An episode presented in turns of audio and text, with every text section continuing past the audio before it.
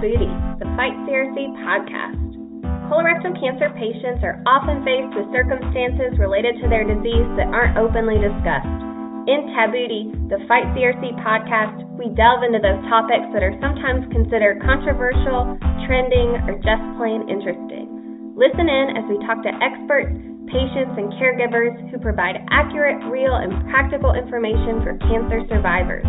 It's time for us to bring these issues to light. Listen in from anywhere, from your car to the chemo chair. To suggest a podcast topic, email answers at fightcrc.org.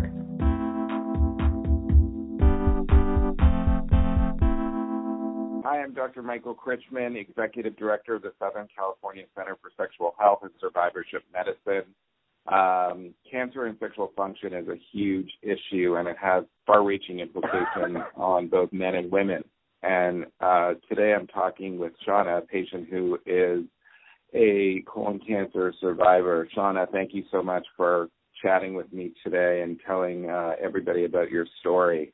Can you tell us a little bit about what went on and uh, how devastating it was for you, and then we'll jump into some questions and answers to help uh, people who are listening who may be suffering in the same way that you have. Okay, sure, sure. I was um 36 years old with my first colonoscopy that they found a um, massive uh, rectal tumor that happened to be cancerous. It was the size of a peach pit. Uh, prepped me for stage four.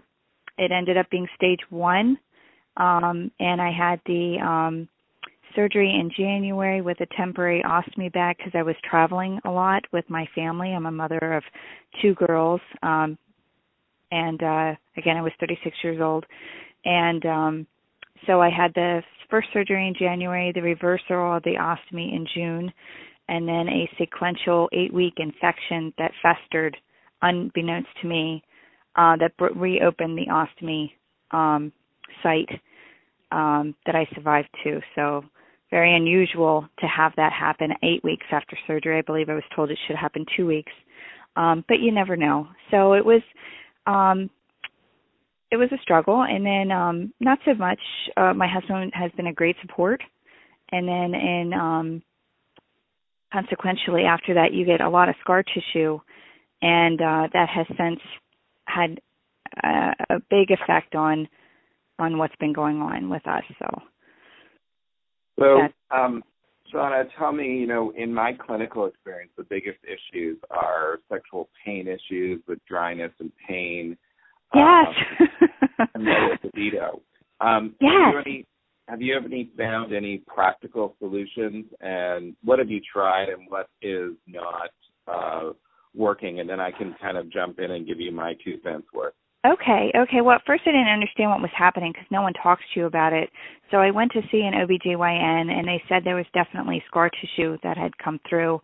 Um, patience, having a very patient partner that will work with you. Um, I was given Premarin a little bit, which is a little cream to use to help, um, and um, some other treatments. But I find mostly is to work with your partner to help you relax um, because no one wants to have painful intercourse. You just don't.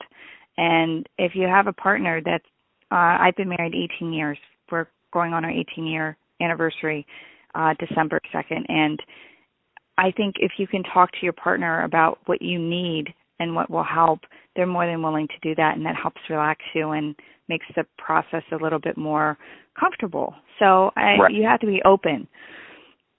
So, Shauna, I know that, you know, I'm a sexual medicine gynecologist and a sex therapist, and I know a lot of people um, in my field have a problem uh, talking about sexuality in an open, comfortable forum. But I do think that there are clinicians available to help cancer patients specifically, and um, I would refer people to online resources like uh, the American Cancer Society or your Colorectal Society as well. There's lists of clinicians who are savvy with sexual health, uh, American Association of Sex Educators, Counselors, and Therapists. And just a quick brief overview, I think that there's a lot of misperceptions about local hormones and cancer uh, some women may want them, some women may, may not, but I think that there are a lot of things that are available from a sexual medicine standpoint Uh, there's good moisturizers, there's lubricants, there's medications like intravaginal Valium, there's dilators, there's physical therapy. But your point is very well taken. I always say patients need patience.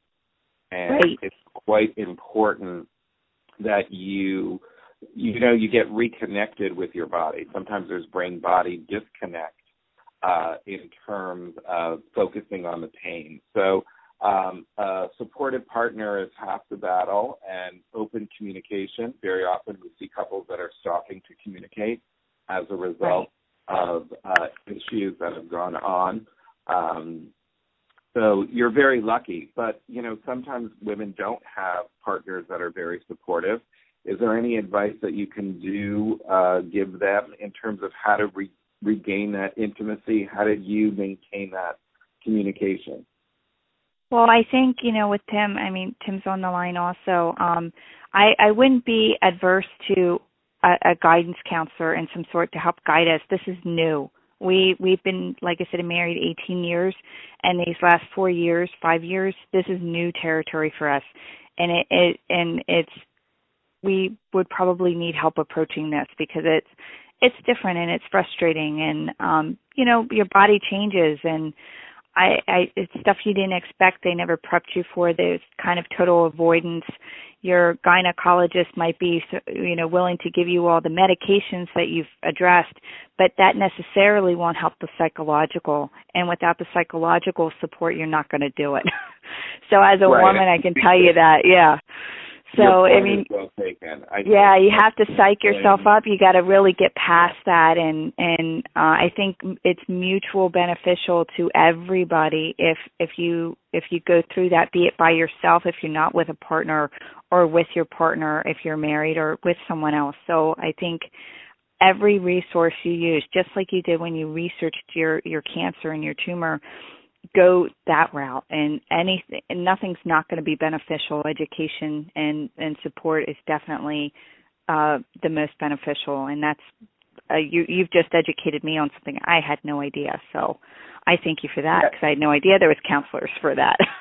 Yeah and I think that's really important and just because you go for short term counseling doesn't mean that your marriage is on the rocks or dysfunctional.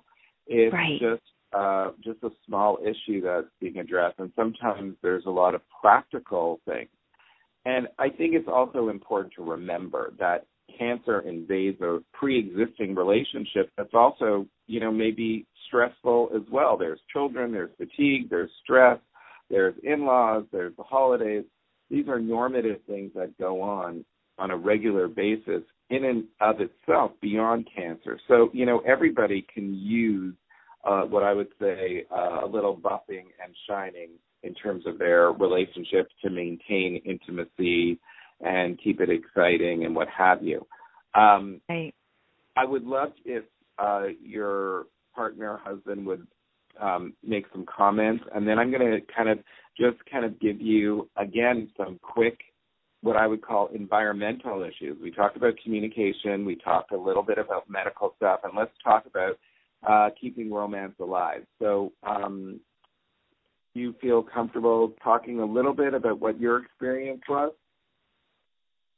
Uh, sure. Um, well, it, as being the the spouse, it's really hard to understand the psyche of of that type of healing that your spouse is is going through. I mean, it's kind of easy during the the physical process of the surgery and and the treatment um but uh it's once you think you're past that you know uh sometimes the spouse thinks okay things are back to normal and it's not it's far from the truth. Um right. And i mean in cancer we talk about the new normal because once you're once you have a diagnosis of cancer um you know things will not be the same and we talk about rehabilitation rather than treatment because treatment really implies you're going back to the previous level of functioning and it may not necessarily be so.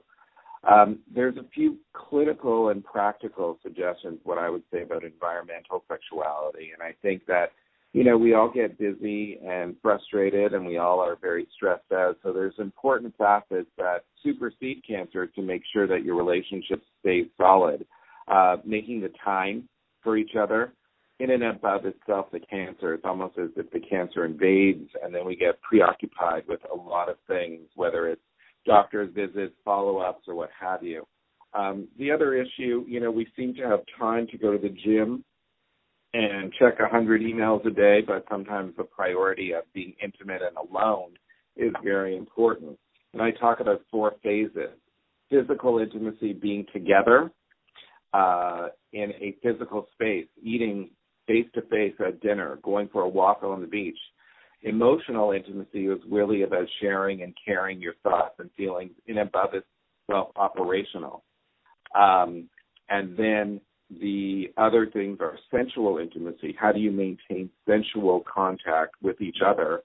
Um, you know, hugging, kissing, uh, and again, then moving into sexual pleasure. There's are some specific issues that I wanted to mention with colorectal patients. Uh, you can use ostomy. There's a lot of ostomy covers that are sexy, that are uh, made from a variety of different covers that can improve sexual self-esteem. Uh, people are worried about leakage, about smell, and again, there's behavioral things that you can do. Uh, but again, I think uh, your points are well taken, Shauna, about having a good partner, thinking outside of the box, and being creative.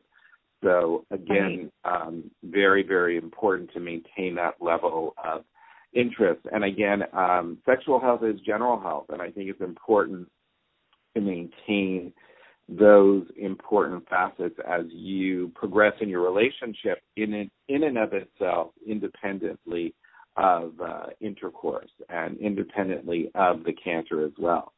So, Shauna, any last minute thoughts or um, take home messages you want to impart to other women who may be um, experiencing the same thing as you are? I would just ask the question, see who you can see. I mean, I'm I'm very interested in finding a support group now because of what you've you've introduced me in this uh, brief conversation we've just had. I had no idea. So learn something new every day and go with it. Um, you know, sexuality is very important. I'm now 41. It doesn't mean it stops. I have a long time. I'm survivor, and it, I have a, a 18 year partner, a marriage, and and children. So that's not going to stop. So it would just be nice to have all around education, information, and support, and maybe tools that I'm not aware of um, to help me through this and us through this because it's a family thing. It's a a social thing. You know, we talk about intimacy and um, you know holding hands and and and talking. I think is so important and um, go from there and um, try and get the support we need all around us because it, it like Tim said, he thought it was over when everything ended, all the surgery, but it I think our problems kind of happened well after the surgery. I mean, here it is 5 years and this is new. This is our new issue. So I think there's constant hurdles that are going to pop up that I'm not aware of, of what's to come, if that makes any sense. Right. And again, I think you just need to um, have a supportive partner, think about it, yeah. um, you know, and um, move from there. And I think that sexual health is general health, and you don't need to, you shouldn't give up. It's a very important part. And I also want to let you know that irrespective, and this is sometimes hard to understand, irrespective of the cancer, your sex life would have changed so it's an important thing to remember that as relationships progress, as you are longer in your relationship, the relationship will change. And just because it changes doesn't mean it's worse. So I think really important um, um, important concepts to remember. And there are healthcare providers that have, you know, safe, effective treatments, medical treatments, psychological treatments that help you regain your sexual function. And I think that sometimes it's even better than it was in the past. So, uh, with that, I want to thank you very much for the opportunity to speak with you. I really appreciate you sharing your story. I know it will help so many um, men, women, couples uh, in order to understand and uh, further uh, explore their sexuality. So, again, Shauna, thank you, and thank you so much for your uh, husband to have the courage to come and speak as well. So we do appreciate you both coming. Thank you. Thank you very much. Thanks for tuning in. Please remember that this information is for educational purposes only and all medical questions should be directed to your healthcare team. For more resources, visit us on the web at fightcolorectalcancer.org.